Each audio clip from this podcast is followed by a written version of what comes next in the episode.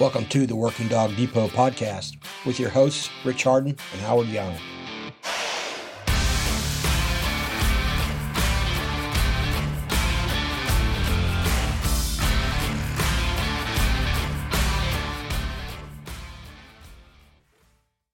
Well, Howard Young, good evening from uh, Louisville, Kentucky to Shelby, North Carolina. Hope all is well. How you been doing, man? I'm doing well. How about you? Fantastic.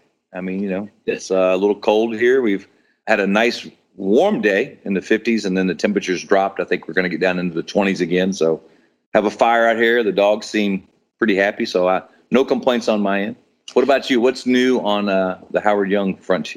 Well, we are facing a very busy week. It's going to be an exciting week, but it's a busy week. Pick up a dog on Wednesday down in Atlanta. It is a replacement dog, but it's from originally from France, but coming out of Germany. It's a Belgian Malinois, and we are excited to get started. The handler is super excited. I don't know that I've ever seen anyone quite as excited as he's been. I mean, I get text messages about "I'm excited." Okay, I, I Well, get it. There's nothing nothing better than having a handler excited. Oh, absolutely not. He is he is definitely the future of this program. So, I mean, the only hiccup I heard there is that the dog speaks French. well, we'll work on that. I don't know about that OPA stuff. I, I don't either. It's definitely going to be German. It it never sounds well when I say it in my Kentucky Hilljack accent. Well, it's going to be Southern German here Yeah, for sure. All right, cool, very cool. Well, what else is going on? You said you had a couple things going on. Busy week. Yeah, we got uh, Cameron Ford's flying in from Las Vegas for a seminar this weekend. We've got a boatload of people that have signed up, and uh, we're super excited about that. Oh, that's awesome.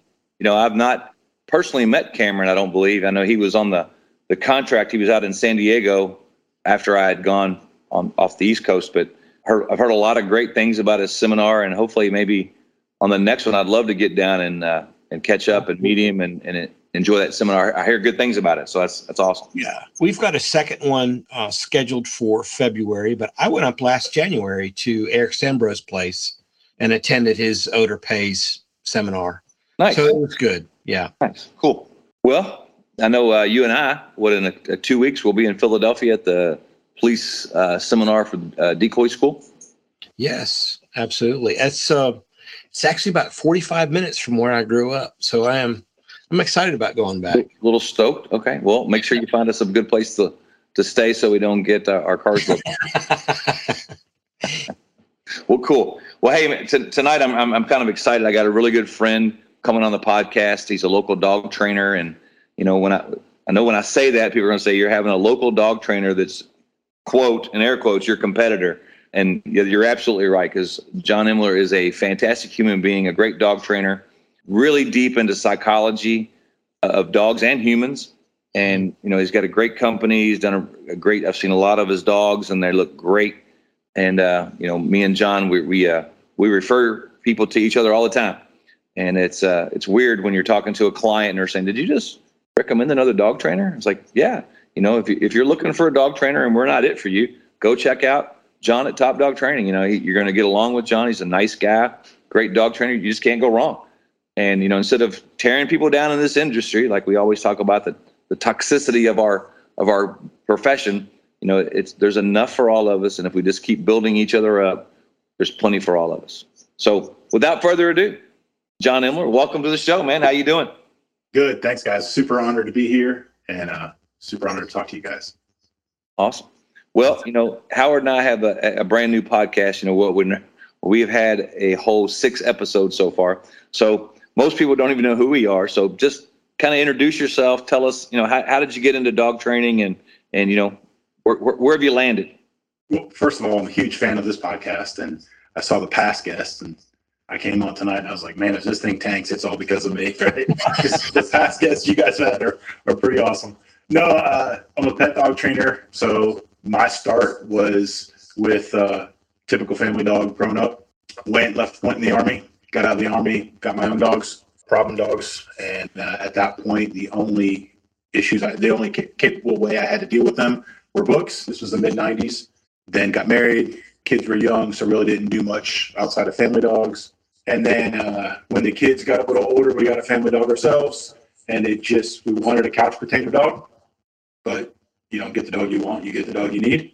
Okay. And she was, she is, a, well, she was back in the day, a, a monster, working full time in Fortune 500 company. My wife's working full time, kids are in school, and it was just a, a recipe for disaster. So we really just had to, I had to change everything and just focus every bit of time I had outside of work, outside of raising kids, outside of being a dad, being a husband, to the dog. And she excelled. She's amazing. And three years later, I said, maybe I can do this for a living. Mm. That pretty much started. I had another dog in between then. And I remember driving out to a call. I was working in sales. I was listening to uh, Mike Ellis's philosophy on dog training, his whole one hour thing. and I drove home and told my wife, and I was like, I think I want to dog, do dog training full time. She's like, What is wrong with you? You're crazy. and uh, talked to our vet, and next thing you know, I told my boss, Hey man, I'm putting my two weeks, and he's like, You're crazy. Yeah. That was that was almost a decade ago. So Yeah. So, did you do it uh, the traditional way? Did you go work for someone? Did you go to a school? How did you pursue your passion? Yeah, so I was lucky because I had the, the couple years before I went full time as a trainer. I had my dog, I had my second dog, and a couple guys from work had, had got together, and we were kind of just training dogs with each other, helping each other out, and taking my dog everywhere. And then I said, you know what? If I'm going to do this full time, I want to go somewhere. Here's my opportunity. So I ended up going to uh, a little school up in Ohio, National Canine. Okay. and did their course, lived there. It was fun because it was like a vacation. Like, you Mhm. know, my wife's stuck with the kids during the week. I'm living in a little room, just dealing with dogs from 6 a.m. to 10 p.m.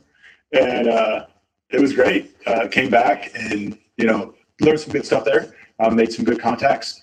And then from there, it's just every opportunity I can to, to learn something, to, you know, pick brains. I want to do that. You know, somebody told me a long time ago in the military, your goal is to be the dumbest person in the room. Oh. I've been successful. Well, that that is a good rule of thumb to have. So, you know, it, it's funny because you know, I, with I have you know coffee with John. We try to do it probably once a month, uh, just to sit down and catch up. And it's it's it's cool to see the progression. You know, John talks about a lot of psychology stuff that he does, but like you, Howard, John is a lifelong learner. You know, he challenges himself all the time to learn something new, to, to become a better dog trainer, not only to help dogs, you know, but to help people. Right. And, you know, as we all know, it doesn't matter what we do with someone's dog. It matters what our clients can do with the dogs. Because if you can't transfer that information, then it's moot anyway, right? Right. And that's I think John has done a really good job of trying to educate himself and move that. So tell us a little bit about, you know, what kind of courses you've been taking or or you know what what that road looks like. What have you been trying to do?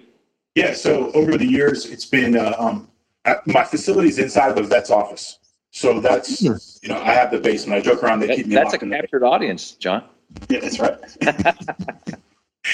so the good part about that is if they have like a behavior problem, they'll just call me. Mm. Uh, come upstairs, hey, talk to John. He's here in house. So while I went in there thinking I'm going to do just pet dog, typical stuff, it ended up going more into the behavior mod route. And you know, my goal was not really to go into behavior mod because I want to do other things, but typically the way it works, we don't get to make that choice. You end up just Mhm. picking up different things. So working with rescues was a big part of it. Um, talking to vets, working with you know actually a couple of vet behaviorists as well, um, which I know is is kind of interesting for us. You know, Mhm. to use tools. But I've done courses for uh, Dr. Abrantes' course, his ethology course.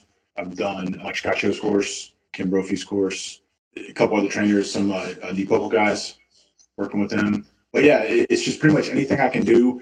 Anybody I can sit down with and pick their brain. Went over and met my friend Rich Harden one night, Yeah. sport dog stuff. But yeah, just having the opportunity to pick brains as much as possible. So- As I as I researched you and Facebook stalked you, I came across a couple things that that, that were of interest. Obviously, was the um, the psychology aspect, but also the mental health aspect. And uh, I spent 22 years working in the mental health field before I actually went into teaching, and then I retired from teaching, and now it's now it's the dogs pretty much the focus. The but through that entire time was the training of police dogs. So I, I really was working two dog two jobs at once, so I found that interesting. But there were also some people that I've I saw you had shared a post from Dee Holt. Yes. So I met Dee a few years ago, and also there's another gentleman, Mark Connolly, Mark and his wife Amy, and uh, so those are some folks that we have in common. It's really funny to me how this this big, huge world sometimes becomes so small. And uh, we actually interviewed Dee on our first attempt at trying to do this podcast, and we had a great conversation. And uh, Rich and I weren't able to really get that off the ground, so we owe Dee an opportunity to do this again. And uh, absolutely, yeah, it was a great conversation. Actually, it's just but it's been two years. It's been two not, years. So much has changed. We're procrastinators, John. We we we would not procrastinate. I've heard you talking about this for a while, Rich. I know, I know, I know. uh, you know, it, it's funny, you know, when you have an idea and then, you know, you have a friend or somebody, you know, because Howard and I have known each other for a long time, and we've always had great conversations, and that's what we want this to be. We just want to sit down with people that we respect in the industry and and and people we don't know and just have conversations because we don't pretend to know everything. We don't pretend to know that we, you know, we didn't start dog training. We, we have a great benefit of seeing thousands of dogs, which has helped us. I know it's helped me in my career over the last 25 years. That you know, when you when you get to the 8,000 dog number, that's a lot of dogs and a lot of dog poop. You know, so you, you kind you've kind of seen things and you have a starting point for problems, just like you were talking about. You know, with behaviors. You know, you got into this and you had these behaviors well, you know, 25 years ago, I'm pushing my hat back on my head, scratching my head, going, you know, I don't even know where to begin. And so now when I see these things, you have a place to start. And that's just the benefit of seeing thousands of dogs. Yeah, totally. It's, you know, you have that that place to start, but everything is like, you know, there's a fork in every road. Sure. Right. Every time you do something, well, then okay, well now that now I got to do this, now I got to do that. But the goal was always there. You know, you always wanted to to finish that dog out. And we talk about the psychology part from a pet dog side, a lot of our clients come in with their own challenges. Sure. And, you know, you see that like in the pet dog side, you see that in the rescue side. So having that, you know, anytime I talk to another trainer, I'm like, yeah, you should really work that side as well. Because mm-hmm. you know, phenomenal dog trainers, amazing dog trainers. I've yet to meet one that can teach a dog how to write a check. so, you know, get good with the client. Absolutely you, bring up you bring up a great point. You know, with with clients, that's uh, especially in the rescue dog world. And if you've rescued a dog, this is not a jab at anyone, so please be kind. You know, when you sit down with a client that has a rescue dog and the dog is, you know, two and a half years old, has all these issues, they'll say, and well, I rescued them. And I, my follow up question is, well, when did you rescue that dog? Oh, when they were eight weeks old. Okay, well, this is your dog. it's not a rescue dog anymore. It was an eight week old puppy You've raised this dog to this point, and these are the issues you have. It's it's no longer a rescue. This is your dog. So stop speaking that over the dog, right? And it, it now is your dog. Let's move forward from there and and make this dog have a better life in your home. Yeah, for sure. But yeah, I mean, you know, it, it's it's balancing that side of it. The you know, dealing with the client, motivating them because you know, especially you're doing private lessons Thursday night at 9 p.m. when they got to do something, you're not there. Right and uh, you know it's, it's just motivating them to do everything that you're showing them to do. And then on the if you're doing the board and train side and you know at some point those dogs go home and they have to be able to to continue what you're doing. Otherwise you just get angry client. Right. So our last guest dan cliff referenced whatever magic you put on that dog and you send it home the owner has to know what to do yeah. So, I mean, they're really, you can be the most fantastic trainer in the world, but if you don't educate, and I, and I run into the same thing in terms of my teaching new handlers, it's the same dilemma is that you have to be exceptional at your ability to communicate what you need to convey to them. And, and they need to be able to take what you've, you've given them and apply it. You know, I can't be there and hold their hand, nor do they have any expectation that I will, but they they have to know what to do when the time comes. Yeah, for sure. That's you know, otherwise if you if you give them too much and you're constantly there for them, right. you will just be, you know, bombarded with calls and emails and everything like that. And you want to do that for sure. But at some point, you know, they have to fly the nest. They have to Right. You know, and you know, it's funny, I get both types of calls. Most of the time hope most of the time it's you know success stories but every once in a while it's a situation that's come up that hey we need to we need to work on this this is something that i faced that didn't anticipate but that's that's why we call it training right Right. Sure. Well, well, John, how, how do you handle that? That what what do you build into your programs to to help people with that process post training? You know, Yeah, for, so- I know for me, I, I, I filled a, a call probably 50, 60 times a year that, you know, they're two weeks removed from training and they, they've called me and said, Hey, my dog just ran off. And I'll say, well, you know, what, what, what did we do? You know, what was the, what was the situation? Well, we went to the park or a football field and I put the dog in a sit stay and I took the leash off and I went 50 yards away from the dog and he ran off. And I said, well, why did you do that? you know, Right. because we're still at a drop leash program, right? Or we're e-collar or staying close, you know, that, that distance hasn't been covered and using that big dog training term of successive approximation, which is baby step in this thing, right? Okay. How many reps did you do at 10 yards before you tried to go to 50 yards, you know? And so I think they just forget the process because things look good and then they try to push the envelope and that's when failure comes. So what do you put in your programs to try to help people, you know, mitigate those things? Yeah. So, like the first thing I talked to them, one of the things in the program is what we call the four F's. So, training number one has to be fun. If it's not fun, you're not going to do it. The dog's not going to do it. right Um, it's not doesn't have to be all butterflies and rainbows, but overall it has to be fun. Um, it has to be fair. Does the dog have a realistic chance of success in this environment? Right. The worst thing we can do is go, "Hey, watch this. This might work." Right. And if you're saying that, it's probably not going to go well. It has to be functional. Everything we're working on has to make sense. Right. You Mhm. know, friend of mine, she teaches canine dance or she does canine dance. I think it's crazy and ridiculous. That being said, she's having fun with her dog, right? Uh, Mhm. But what we're doing has to be functional. And the last one has to be flexible. They have bad days just like we do. And I think one of the big things there is uh, we know now that dogs get headaches. So, I mean, just thinking that right there, your dog could have, be having a horrible, essentially having a horrible migraine. Mm, You know, you're running up on the on the stim, or you know, you put more pressure on that dog, and that dog's just like, man, I, it, it's not happening today. So, reading your dog allows you to mitigate that.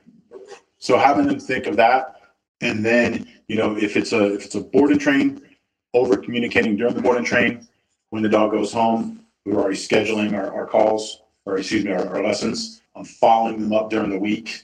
And if they say, hey, I'm having problems, my first question is, how consistent are you? Mhm. And if they start, well, I'm 50 50, like, well, you can't expect your dog to be more consistent than you are.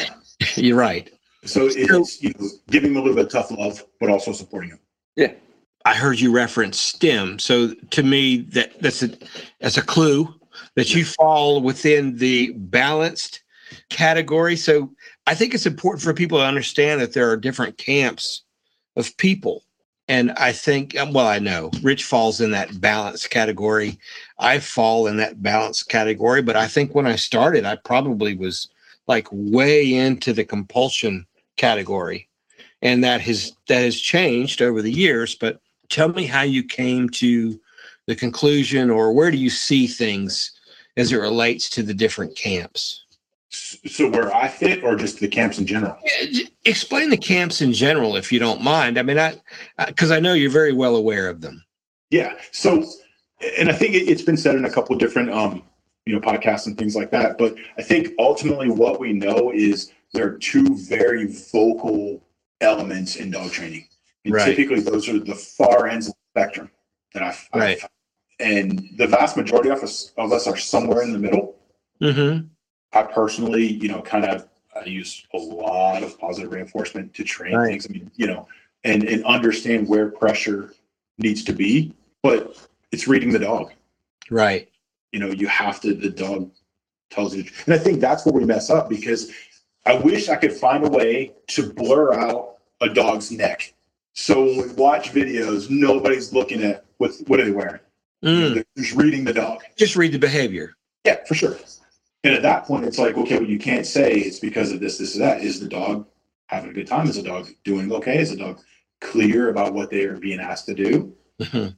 Great. Abs- that you know, I know the technology is there somewhere. We ought to get one of those little little things that can fly around the videos, you know, the blurs out stuff like they do on a football game or whatever. Just that's a great point. That way it does it gets rid of immediately the oh I don't like this because of this collar or or you're doing this and I don't agree with that. You know, what's what's the dog doing? Read the Howard always says it, it's a it's a great conversation. Read the dog in front of you. Yes. You know. Yeah.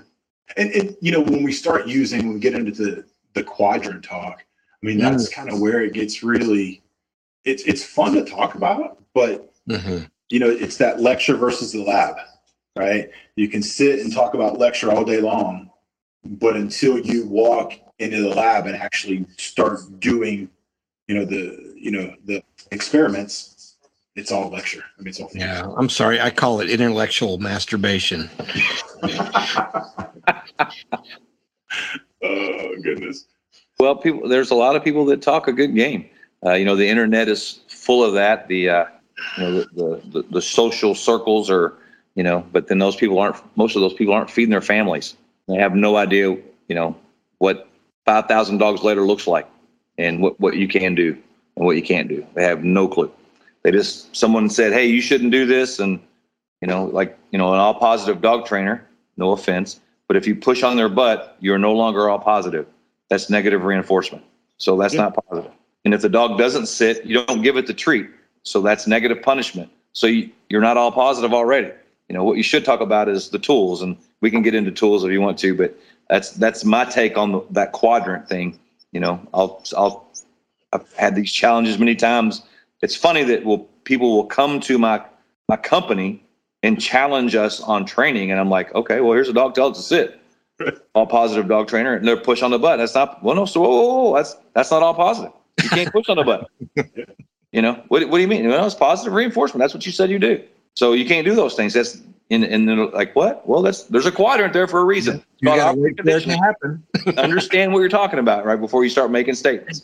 So I mean, the minute you put a leash on a dog, you're out of that one. Wow, that you got a point.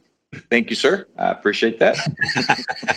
So, but the interesting, you bring up a good point, Rich, and and I'd love to get you know, obviously with with both of y'all's backgrounds, the interesting thing that we face in this industry is lack of standards. Mm, You, you, we you can't say what a trained dog is. Nobody can agree. So until we do that, that you know, I'm using air quotes, purely positive trainer that or that purely positive that person that went to a purely positive trainer and comes to us and says, My dog knows sit. And we go, Okay, show us. And they literally sit, and the dog has the rear end on the ground for a quarter of a second and sits up. Are they wrong? Because their definition of sit, the dog knows it. So, I mean, that's the, you know, until we have a solid set of standards as to what a trained dog is, we're going to face those problems. sure. Well, I agree. Well, so so you're bringing up standards and you know the uh, the the work the sport dog world. You know, we, we talked about this a couple of days ago, if I, if I remember correctly, or it may have been this morning. I can't remember what I did 20 minutes ago. But you know, the sometimes I'm not the biggest sport dog fan. What they do have is standards. They're graded upon the dog must do the following in order to get a score, right? And that's what I like about that world a little bit is they do have a standard. You know, at our at our company, we have a standard of what we say a trained dog is, where we want the client to be, and how we want them to progress post training. And all those standards come into play. You know, when you when you go to other places and they'll do, you know, I believe that there's four phases of, of learning in dogs, and we've talked about this a few times. And if the dog is only in the first level of training or first phase of learning, which is acquisition and learning a new skill, then everyone can agree that dog's not trained because it's acquiring the skill. There's no fluency or generalization. In other words, can the dog do it outside now? Can it do it when someone runs by? And I think that's what you're talking about. I, I hope I'm getting that correct. Yeah, well, especially when we get into like, you know, legislation, Mhm. right? And, and now we start, you know, whether they're talking about licensing or just, you know, what a dog trainer is. Right. Uh, unless you have that that skill set. I mean, if you hired an HVAC guy and he and I don't have heat, and he comes over and he fiddles around with it, and my heat turns on for three seconds, he goes, "Okay, you're good to go." Like, no, no, we're not, man. We got to, you know, that's I have that standard. I can say, yeah, that's not fixed, but unfortunately, we don't face that, or we, we don't have that. especially in the civilians on in the you know in the pet dog market. Well, there's a degree of functional performance. I mean, it has to it has to perform the function, but it has to do it to you know fidelity. It can't just be this snap of the hand and it just happens and it's gone. It it has to actually serve a purpose. So Have you seen the picture of the dog that's reactive dog and it has like a mask on its face? It has, you know, like ear set of earmuffs and it has like the jacket and everything. And it's like, you know, dog's not reacting. I, yeah, because the dog is literally living, can't see anything. Right. Yeah, for Mhm. sure. The behavior's there, it's not reacting. But is that a true indication of, you know, what you're trying to do with that dog? mhm. you know it's and, and i think that's where i mean the industry not being regulated is a good thing because anybody can get into it and, and, and hang their shingle up it's also a bad thing because there's you know you've seen other trainers clients and you're like what is going on there you know Mhm. you know so i know me and rich have talked about this i think uh, um he had a years ago had a client from another trainer. Their I think their dog drugged them right past your old business the one time. Yes. You know, he's already graduated. He's level three graduated from this other trainer. And you're like, wait a second. But yeah, it, it's a, it's just a tough thing for the industry. Well, it is. I think you know we run into that with uh, some of the police certifications as well. There is some subjectivity. You know, we've seen dogs that perform the tasks, but and they don't really perform them well. And you you know that if they're not going to perform them well in that environment, which is really a staged environment, we know full well that they're not going to perform the way they're supposed to when it really counts.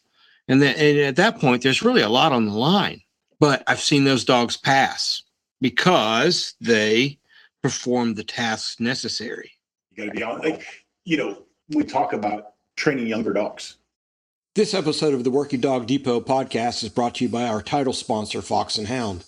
Fox and Hound has spent years creating the perfect formulas that are safe for our pups and contain many natural ingredients. They develop the highest quality products for all dogs and products for all dog lovers and their homes. Products range from scented candles to dog shampoo, flea and tick spray, stain remover, paw balm, and dog cologne. They've even developed a line for working dogs and their handlers. For you folks who are required to wear a vest while on duty, you should check out their vest spray. Folks, the Young Home has Fox and Hound products in every room. For me, it's really quite simple. The products are great and they're made by great people. Order online at shopfoxandhound.com or follow an order on Instagram at shopfoxandhound. For a 15% discount, use the WDDP discount code. Remember, man's best friend deserves dog's best products. right? People want to really hold like a, a you know six month old, seven month old, eight month old dog to a standard, and hmm. we look at that dog and like, man, that dog's not even an adult yet. Right. You know, it's just don't train that dog, raise that dog, Mm. and, and you know when you have that mindset change, when now you start looking at things differently.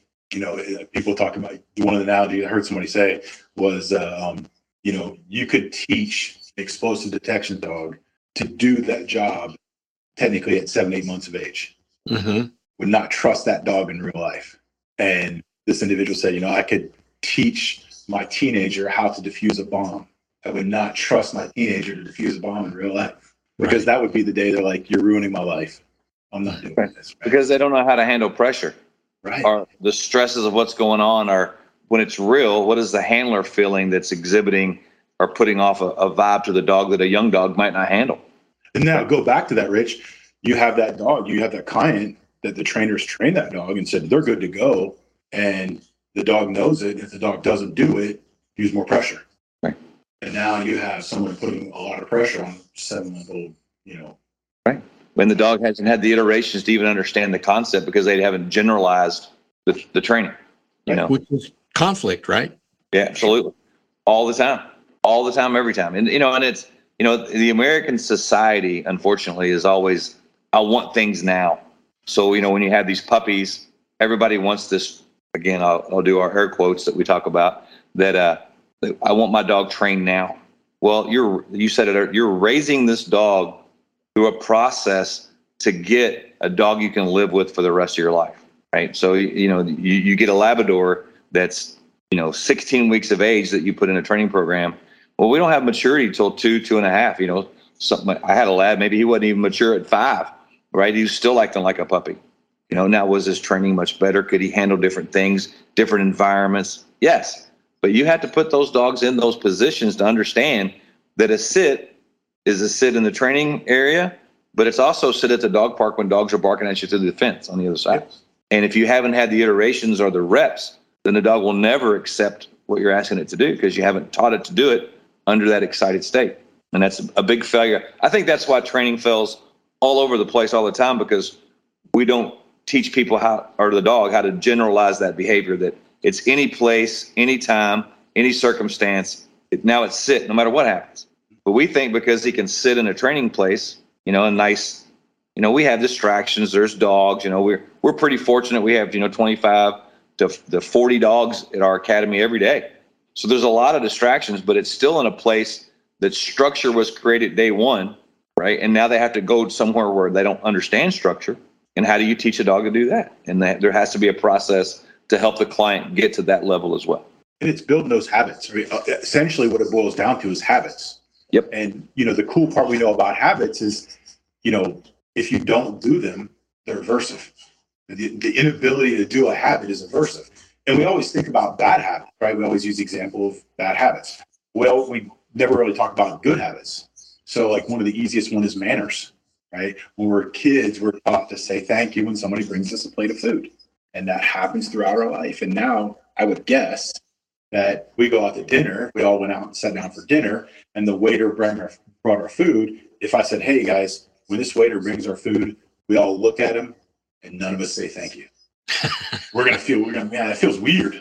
Yeah. You know, and that's that. You know, put that back with the dog. That's that dog that truly understands sit in multiple places. And somebody goes, "Hey, Fido, jump up here and jump on me and give me a hug."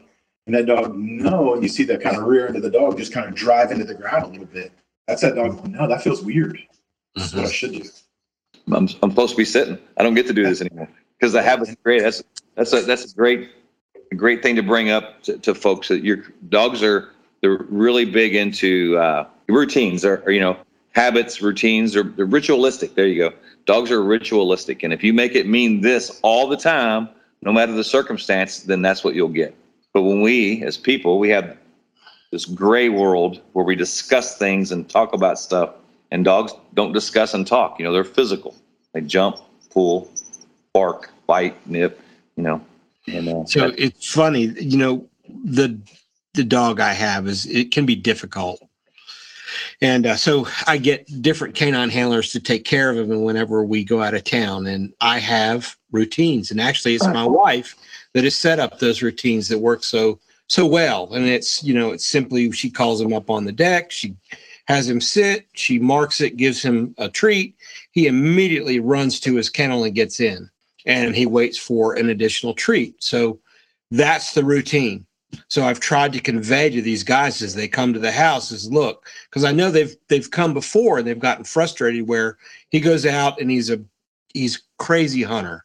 He hunts, hunts, hunts. And uh, they want to go. I mean, they've cleaned everything up. It's time to go, but they've deviated from our routine and he doesn't understand it. And they go to tell him to get in the kennel. He goes, I'm not today. you didn't bring enough testosterone with you to get me in there. So, so I've tried to convey to them, hey, here's the routine. Here's the treat. Call him up on the on the deck, give him the treat, mark it, send him. He will. You don't have to tell him. He's going. He'll beat you to the kennel. He'll wait for you to get there to close the door. So that's the routine. Is that you guys just have to follow it. You know, it's a pattern prediction and relevance. Yeah. It's when they can start seeing that pattern, and if that Mhm. pattern they're seeing is relevant to them, behavior follows. Yeah. and that's where it's it's really awesome. And conversely, we get those dogs that have you know we get a lot of dogs now that have you know anxiety. Mhm. And how many times do you deal with a client and just put that client on a strict schedule?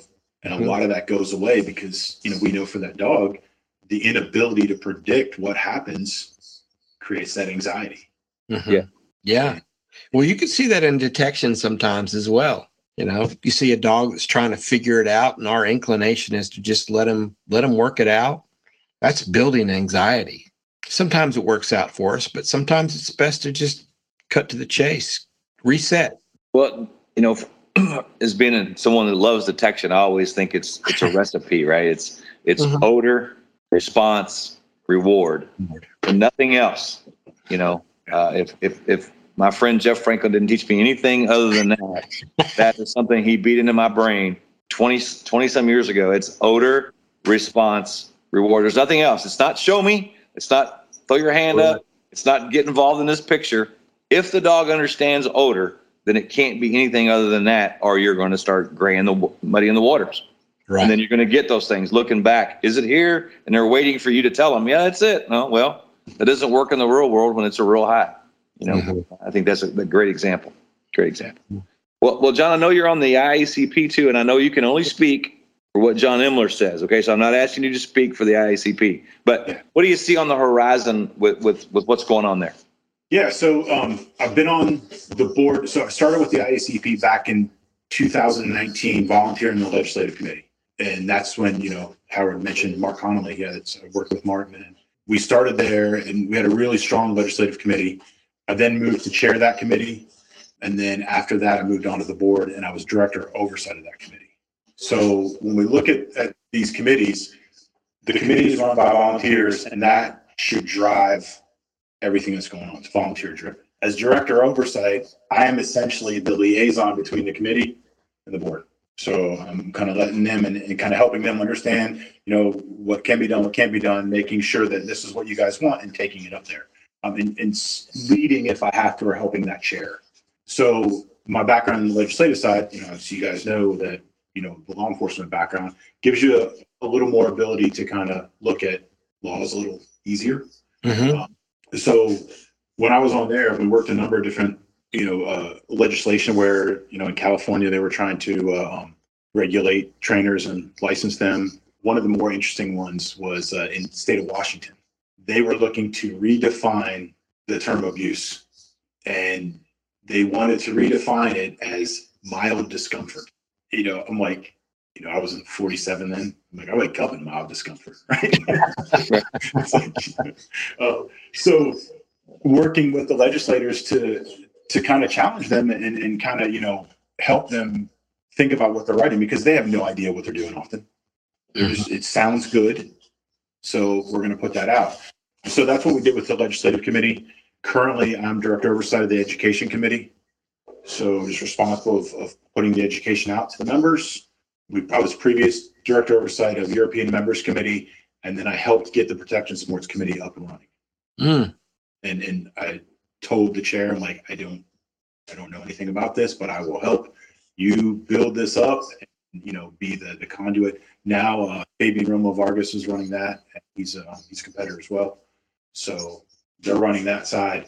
I'm just focusing on education. But yeah, it's a you know the the industry is crazy right now. It's mm-hmm. it- different laws are popping up. I know there's there's laws in in California looking to ban e-collars in San Francisco. State of North Carolina is looking to ban the sale of e-collars, not technically the use. And these laws pop up left and right. And, and, and again, a lot of the legislators mean well Mhm. because they're, they're, they're getting sucked into a lot of the emotion and they think this will do it. But I think, you know, my opinion is it's going to hurt more because it's going to drive people underground. They're still going to use the tools, Sure. but now you're just not getting, you know, good training. Mhm. So that's we just had a conference a couple months ago. Uh, phenomenal. You mentioned D D Holt. Um, Yeah. She spoke at conference. She did a presentation on her prison program. Yeah, Um, they a lot of good presenters. I'm sure. Well, you know, when it, when it comes to tools, I, I'm I'm gonna I can't hold my tongue. I can't help myself this evening. But you know, it's uh, don't put a prong collar on a dog, but kill as many babies as I possibly can. I, I don't I don't understand that at all. I just can't wrap my mind around it. You know, yes, uh, can, can any tool be abused? You know, the, the gentle leader that everybody thinks is so gentle that goes around a dog's muzzle, which, is the most sensitive place of a dog. You know, all of his olfactory senses are there. I think that's probably a more abusive tool than a prong collar ever could be. And I just don't understand the mindset between the two. I really don't. I know it's, I think again, you, you said the word emotions. People get caught up in emotion. They just don't understand how to use a tool correctly. Now, I have two clients right now. or a one client that, that they have two Dobermans and you know, so we started them and they needed to learn about pressure because they're adult dogs, they're big dogs. One was very reactive, uh, you know, actually has a, a, a, little bite history. And so we're using a prong collar to teach it pressure. And so their place where they get their dogs boarded said, Oh, I, I can't stand prong collars. I can't believe that you would do that to your dog. Well, six weeks later, through private instruction, they were talking today. These dogs have never been better in their entire life. They understand how to use the collar. They understand how to fit the collar. They understand what we're teaching about how the, the dog learns to turn that pressure off just by coming close to me. You know, they're not, their ears aren't down, their tails aren't down. They're still happy and doing their thing. You know, they're getting positive re- reward for doing doing behavior. We're treating them for recalls and sitting and, and all that stuff. And uh, and I asked, I said, well, what does that person say now? Because they bored the dog. You were just out of town over the holidays, and they're saying, oh, we we can't believe what a change that, that's in these dogs, how good they are and how, how well behaved they are. But we still hate prong collars. Well, because they look barbaric. I mean, of course they do. I mean, they, yeah, they you can't make it look nice. No, you cannot. You can. Oh, so here, here's a good one, Howard. What if we took a prong collar, painted it in pastel colors? Right? Yep. And so, like the Gentle Leader. I mean, the Gentle Leader. I forget what it was called when it first came out, but I think it was remar- it was marketed differently and then it changed if my, mm. my memory's correct but if we took that prong collar painted in pastel colors and changed the name to acupressure neck collar mm. all of a sudden now it's like wait a second right so with the gentle leader we both we all know that it's not gentle right right but again it looks like you said howard it looks barbaric and it, and and look hey let's just put it out there it says gentle so let's just believe it, right? But at the same time, if you look at a snaffle bit in a horse's mouth, right, it's not pretty. So I've got one of these collars, and I can't remember the name of it. It came out of Minnesota. It has the prongs, the typical prongs, and it has material that's that the prongs rest in. And it's not quite as effective because it doesn't give the same type of action necessarily, but it is definitely disguised. And I think that was probably the intent yeah, I um, think that's from Leerburg. Weren't they doing that? The, the they company? may have done that. This one is made by a lady in Minnesota, and I was given one, and I've I've used it on some dogs. It's it's got a nice Cobra buckle on it to attach it, and it's pretty pricey. But again, I think it was an attempt to kind of disguise the the barbaric look of of a prong collar or pinch collar. Like one of the things I tell my clients is, I'm not going to put a collar on your dog you don't agree with. Sure. Right. right? And and if well, you're not going to be abusive either. Yeah, if somebody says I don't want to do that, I want to use this flat buckle collar. Okay, well, it's going to be a lot of work, right? You're mm-hmm. going to have to really, you know, control everything, and, and re- especially if it's that dog that needs something else. Obviously, right collar for the right dog, but if we're talking, hey, we need something a little more to give you a mechanical advantage, and they don't want to do that, okay, well, it's just going to be a lot more work. Right. I mean, you can choose power steering or not power steering. Exactly. Well, I mean, I think in, in, the big picture, I think we should look at you know a tool is a crutch, mm-hmm. right, to get you over things, and the and the goal is to train away from that tool, right, to get to get rid of. You, we all want our dogs to be you know quote off leash, but you know can you always have your dog off leash places? And the answer to that is no. I hear people all the time. My dog does so good off leash. Well, you can't go off leash in the city of Louisville. I'm sure there are places in Shelby uh, North Carolina that you can't have your dogs off leash. That is not legal to do that. And so the dog has to understand manners and has to be able to leash walk and, and not be reactive and walk by your side on a loose leash. And if you don't teach a dog to do that, then you can't go to those places. Or I guess you can just keep them at the house and not go anywhere. I guess that's an option. Or you can go to a dog park and any manner of things could happen. So you bring up a good point there, Howard. Um, we have a big dog park community here in Louisville and there's 5,000 members. And oh, wow. Uh, and I've been working with them since 2015. Now, there's been different iterations of, of management there. Um, but at one point, we wrote down the protocols of how it should work. Right. And any member should be able to take a picture of a dog, or if there's an incident, they could call. That dog then gets evaluated. Mm. And then I back this is back when they were doing it more often. I would then report to the board and say, hey, this dog is just wild. The owner doesn't have control. This dog needs training, and then they have the ability to make the the the member get their dog trained. It doesn't have to be through me. It can be through Right. anybody. But the idea is to point out to that member, hey, you're responsible for this. Right. And, What you were describing is regulation, though. I don't. I don't know that that anybody has even considered. They're building one in my town, and uh, thank goodness nobody has asked for my opinion about it. Because I don't. I really don't think that it's been thought through. Yeah. Very well, because it, it does require regulation, and I just, I just imagine all sorts of crazy things happening. Oh, Well, you know, I, I, the biggest thing I see is owners don't watch their dogs and don't listen to different noises the dogs make, and they don't manage the issues. They think it's just a free for all, and next thing you know, there's a dog fight, and they're like, "Oh, oh my gosh, Fluffy just bit someone," and you're Yeah. like, you know, you have to. I guess the, the biggest thing that I hear all the time through through whether it's dog parks or training or or behavior issues, people will say, "Well, my dog is doing this," and I go, "Okay, well, why are you letting your dog do that?" They'll say, "What do you mean?" Oh, well, you're the human, and you have to stop that behavior. If you're not stopping that behavior and managing it, the dog's never going to change behavior on its own. You can't sit it down and talk to it and say, "Hey, okay, Fluffy, don't do this anymore. This is not good behavior." The dog doesn't understand. You have to Oh. manage behavior. The longer you manage it and go without incident, the better chance you have of changing who that dog is. That's how it works in the dog world. Period. Well, you could have an almost harmonious situation going on at a dog park, and someone produces a ball. yes. That could change the entire dynamic. Absolutely. A stick. or somebody a- shows up with lunch. Yeah. I- I, and I've want to eat my this- tuna sandwich I out need- at the dog park, and next thing you know, you're getting eaten over a tuna sandwich. Yeah. Oh, there was an incident here that happened here, and I think we talked about it, Rich. It's a couple of years ago, but uh, I was working with a client outside of dog park, and I see people pull up and they're getting ready to walk in, and they have the dog, and this dog does not want to go in the dog park, right? Mm. Front legs out, not going in, and they're like, you know, come on, Fluffy, you need to go in here, and they're literally dragging the dog in. So they go into the, the little bullpen area, they take the leash off the dog, and then they open up and they go into the actual dog park. Well, young adolescent German Shepherd, you know, super social dog comes running up like, "Hey man, welcome to the party," and that dog reacts right and it, it snaps at the German Shepherd. This the dog was like a cocker spaniel, wasn't that big.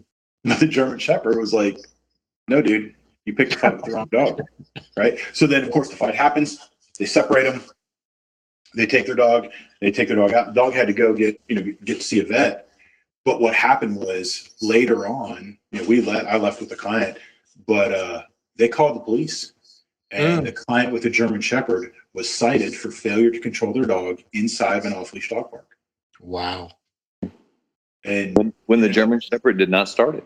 correct, it ended up you know going to uh, um, I don't know if it actually went to court, but I ended up writing uh, you know basically a witness statement of what I saw. And I'm Mhm. like, yeah, you know, there was there was control, right, Mhm. just to a certain extent, but also you're inside the dog park. Right. It was, uh, And so, how much yeah, control do you really have? Right, right. So, and I know you get this, Rich. Clients come to you and they say, "Take my dog to the dog park," and we go there five times a week. And I go, "Okay, how's your recall?" And they go, "Oh yeah." I tell Fido, "Come on, let's go." And I hold the leash up and I go, "Come on, Fido," and it takes us like twenty minutes. Yeah. Right. And I go, "If you took your five-year-old to the park and you said, "Come on, let's go," and you spent twenty minutes chasing your five-year-old around the park, would you go back?" Mm. and again, we go back to that emotion. I feel bad being at work all day. I want to take Fido to the park because they can run around and act like an idiot and have fun, and I just feel bad. But Mhm. instead, you know, I think you mentioned a couple few minutes ago, Rich. Um, people say my dog does well off leash, and there's a difference between a dog that does well off leash and a dog that is off leash trained. Yes. And if you train your dog off leash, then the world's your dog park, as long as laws permit you to be off leash. And I think that's where you know, talking to my clients, it's like, yeah, train your dog to be off leash, and then go to a place that's you're allowed to let your dog run around, let your dog run around and enjoy life. Yeah.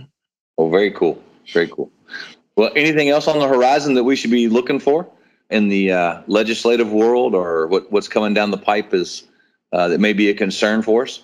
Yeah, so I mean, those two, the the California law and then the New York law, there's some stuff going on in Australia, and I know you guys are global. You guys are worldwide. So when you do your Working Dog Depot World Tour, but there's some stuff in Australia going on, and you know there's always things going on in Europe.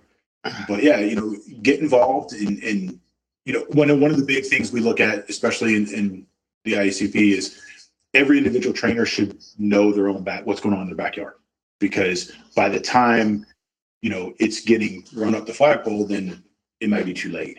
If you have those local relationships with legislators, then that helps you mitigate things, especially if you have a working relationship. A good example is Joe Parks. I don't know if you know him.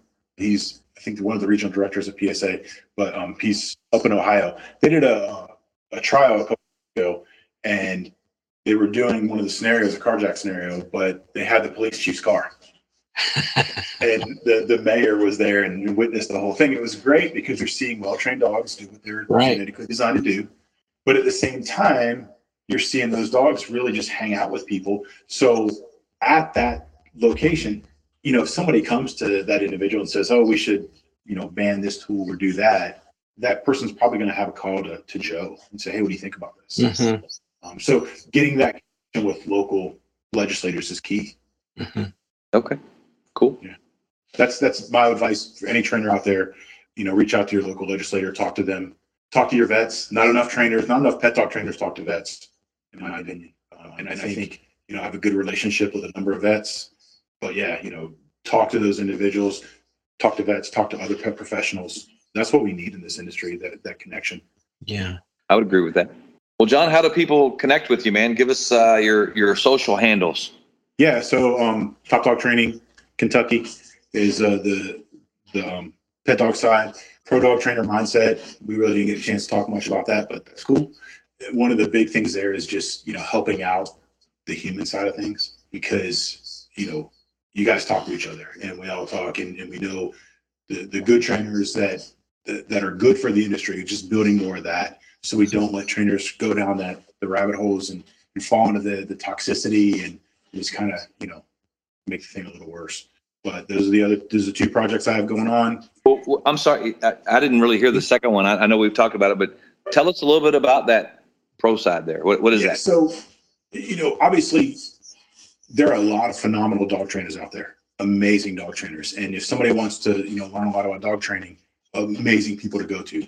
But you know, what I've seen in, in talking to some other people is on the on the human end of the leash. You know, there there's there's not as many resources out there from individuals in this industry. And it's good, in my opinion, it's good to have a dog trainer that somebody that understands the industry part, but also looks at the other side from a coaching perspective. And you know, the good thing about you know being in the military and law enforcement and you know other positions, this this industry is very similar to that, right? Because from a law enforcement perspective, you're seeing people with problems on a daily basis, Yes. right? And and, and nobody calls you to have because they're having a great day. that is true.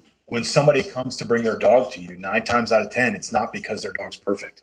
Mhm. It's their dog's lunging at someone or you know having issues or destroying something, and it's causing stress in the family. You know, and so they come in with with their own kind of issues as well. And these dog trainers hear it over and over again. And you know, you take that home. And if your spouse isn't in the industry, well, they hear you kind of just dump. So it's it's trying to work on the on the the human end of the leash a little more. And I know when I did that, there's a lot of different approaches and, and phenom- coaching is kind of like there's enough dog trainers to go around. There's enough people in this industry to go around with all the coaches. But I know when I wanted to do it, I wanted to, to find a good scientifically backed framework to draw from. So essentially, that's what we're doing. I'm a huge fan of mindfulness and not in a kind of a spooky hippie way, right? Mhm. But Yeah. just really, you know, focusing on mindfulness and just looking at, you know, all the all the good things about just, you know, being just finding some happiness out there. Mhm. If you ever heard of uh, Tal Ben Shahar, and uh, he's a professor at Harvard, he runs the Harvard's most popular class, and it's the happiness class. Mm. Um, I have heard of him. Yeah. yeah, so it, it, he has a cool story where he talks about the first time he taught it, he put it out there, and I think eight people signed up. And they're like, okay, do you want to have this class or do you want to cancel it? He's like, no, no, we'll go ahead and do it. So they did it. But then the next semester, it was like a waiting list. But he uses, and, this is, he has videos on it, but he uses what's called the Spire model.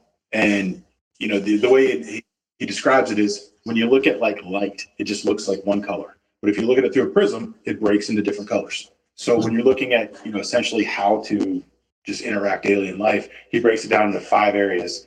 And it's uh, um, he uses Spire as the as the, the, the analogy with the acronym, and it's has some type of spiritual element that doesn't not specific to any one religion, but just something spiritual. The world's bigger than you. Some type of physical element, right? Get out, move around, walk, do things. Some type of intellectual pursuit, learn things, constantly work your brain, have good relationships, right? Work on your relationships, and have some emotional connection, right? You know, you can't just be a robot and function mm-hmm. well. Mm-hmm. Well, well, Howard's very emotional. He cries a lot. Sorry, I, I couldn't help myself. Not that's that's a great point. I like that, John. It really is. That's a that's a great pursuit, man. I'm interested to see how that you know moves forward for you. I'd, I'd like to hear some some stories about that one. Well, we got to do something about you know people in this industry, right? It's you know mm-hmm. we all you know we all know it, and just reach out and talk to each other. That's what we need to do. Yes, sir. Absolutely. We'll coffee soon then. Yes. Once definitely. again. we'll Skype in with Howard. Yeah. That'd be great. I would appreciate that. It'd be nice. Well, if we didn't, he would probably cry. I may cry anyway. Awesome. Well, John, man, hey, thank you so much for coming on, man. We really appreciate you, and and uh, can't can't say enough good things about you. And if you guys are in the in the Kentucky area, you know, check out John. Great dog trainer. Highly recommend him. Yes, I know it's he's a competitor, but whatever. Go go check him out anyway, man. And if you don't like John, come see us. We'll we'll help you. Uh, go to Rich first. well, Uh, you, super man. honored, super honored to be on this, guys. Like I said, I'm a you know, huge fan of both you guys. I followed you both, and and you know, I love to to pick brains. So get ready. Awesome. Well, you're always welcome, man. You're always welcome. Great conversations. All right. Well, a great conversation with uh, John Imler. I think that was a great episode, personally. Again, great dog trainer. Just love the guy to death, man. Super nice guy. Been uh, having coffee with him for, for several years now. But tonight, folks, back to our bourbon tasting. Howard has picked Angel's Envy, which is not a bad choice. I know we've already tasted Angel's Envy Rye, but tonight we're just going with uh, Angel's Envy, the cask strength, I believe. It's uh, 119 proof, so it's a little got a little heat to it, but quite tasty, if I might add. It is tasty. I, you know, I didn't realize it was 119 proof, but I see that on their website. So I didn't really feel like it was quite that hot, but it is. Well, Um, it, you know, to be so uh, to be that proof, it is still a pretty smooth bourbon. Absolutely. Says the nose begins with hints of leather, brown sugar, and caramel, followed by cream brulee, marshmallow, green apple, and citrus orange. well, my palate just isn't quite that sophisticated. Oh, my, mine either. Brown sugar, caramel, maybe a little leather. I get that. Yeah, I haven't had, I haven't eaten much leather lately, so I don't know. Just the, the Um, smell of leather is what I'm going. Yeah, with. gotcha. Well, it does say nose, so I'm I'm tracking. Finish is slight fruitiness and grape tannic notes with a fingering with lingering spice. That's good. I mean, Angel's Envy is one of those that can be a little tricky for us to obtain here in North Carolina, but it is easier to get than anything from Buffalo Trace. Yep. But we can find it. Now it's funny. I I got the Angel's Envy, Envy rye, and the backstory on that was is that I was going to get some for a friend for his birthday, and um, I didn't realize how much it cost. And uh, I brought it back home, and I thought, oh, I don't think he he's would appreciate this. So I'm going to keep this and get him something else. that is a good way to add to your bourbon collection. well, it under the guise of I'm buying it for somebody else, sweetie. yeah, I mean, But he's a novice. He won't appreciate this. yeah, yeah, absolutely. Angel's Envy, guys, give it a try. All right. Well, Howard, here's to the hair of the dog that bit you. Absolutely. Great episode. Enjoyed our conversation as always, my Yes. friend. Thank you, buddy. Talk to you later. Yes, sir. Delicious. Good night.